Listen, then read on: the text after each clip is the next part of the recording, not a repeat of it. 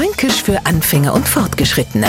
Heute sind wir am Schlorren und stellen uns einmal ein Mannequin, also ein Model vor und einen Laufsteg, über den es mit so einem arroganten Blick im Stechschritt total elegant hier und her wandelt. Und jetzt stellen wir uns frei um Fünfer vor, wenn wir mit einem Schlafzimmerblick Richtung Bad schlagen.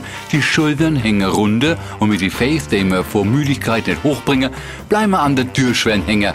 Da hört man schon zwischen elegant durch die Gegend stolzieren und Schlorren liegen Welten. Schlorren ist also nicht gerade die schönste Art, sich fortzubewegen. Allerdings hat es Schlorren auch was Gemütliches, wenn man es so verträumt an einem Strand oder durch den Wald schlorcht und seine Face nicht unnötig hoch über den Erdboden hebt.